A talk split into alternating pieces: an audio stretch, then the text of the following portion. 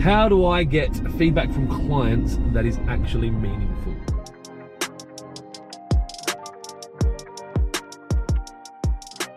Good evening and welcome to In the Car with Clint. One of the questions that's come through from my recent post is how do I get feedback from clients that is meaningful? Phone calls, email, surveys, etc. Now, my immediate reaction when reading that question was face to face. You know, I've done a video before, face to face wins the race.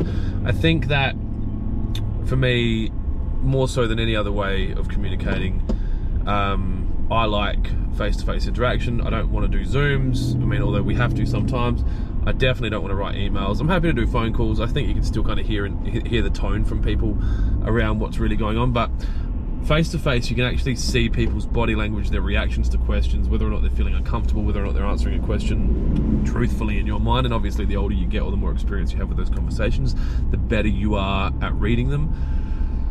So, I think it's probably challenging the, the person that's asked the questions in landscape construction. So, it's probably. Um, you know, a little bit different for your field because you might only deal with someone once or twice. You know, people might only build a house twice in their lifetime or once in their lifetime, and or they might need a retaining wall done and they don't do it again.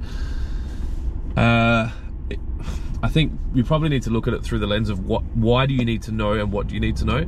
You know, is the feedback valuable for you because you're focused on continuous improvement, or do you want to use it uh, to get uh, written or um, video from them that you can use in marketing. Like, I think that's probably important to ask that question first and go, why do I need to know this information?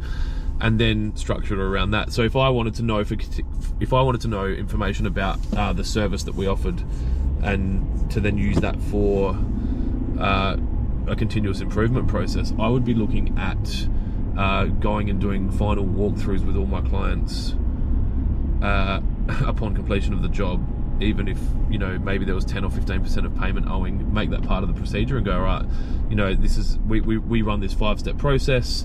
Uh, we have you know we'll charge the deposit which i think legally is 10 percent maximum capped at a thousand dollars. I don't know if that's changed for for lands for trades. Um, then once stock's on site we'll charge you the extra 20 then after we finish this stage we'll charge you another 20 then we'll charge you another 20 then there might be 10 left or there might be 15 left depending on how you structure it. And just like be really upfront at the start and go this this that last meeting is really important to me or the second to last meeting no it'll be the last meeting. It's really important to me because I'd, I'd like to use that um, as an opportunity to get an understanding from you um, what went well what you what you were happy with and you know if there's anything that we didn't do that we need to kind of finish to make sure that you are 100% satisfied with the service that we offer. And then I would make sure that I have a list of open-ended questions that are important to you. So um, you know, if you were to do this project again today, what would you do differently when engaging a contractor?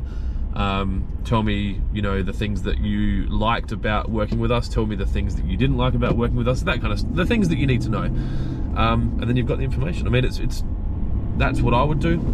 Um, if you don't have a confident confidence about you when it comes to face-to-face interactions, you could probably use some software like SurveyMonkey and actually send it. I find that that's a bit hard. Like I, I won't fill out a survey because I can't be stuffed. And if you offered me a thousand dollars to fill out a survey, I might do it, but I just can't be stuffed. So I think having a phone call or a face-to-face interaction, asking the questions that are important to you, and actually listening, um, I think you'll find that you'll get some positive results from that. I Hope that's answered your question. That is it. It's getting dark. Daylight savings. I live too far away from the equator. I need to sort that out. Be kind to each other. Most importantly, be kind to yourself. Talk to you soon.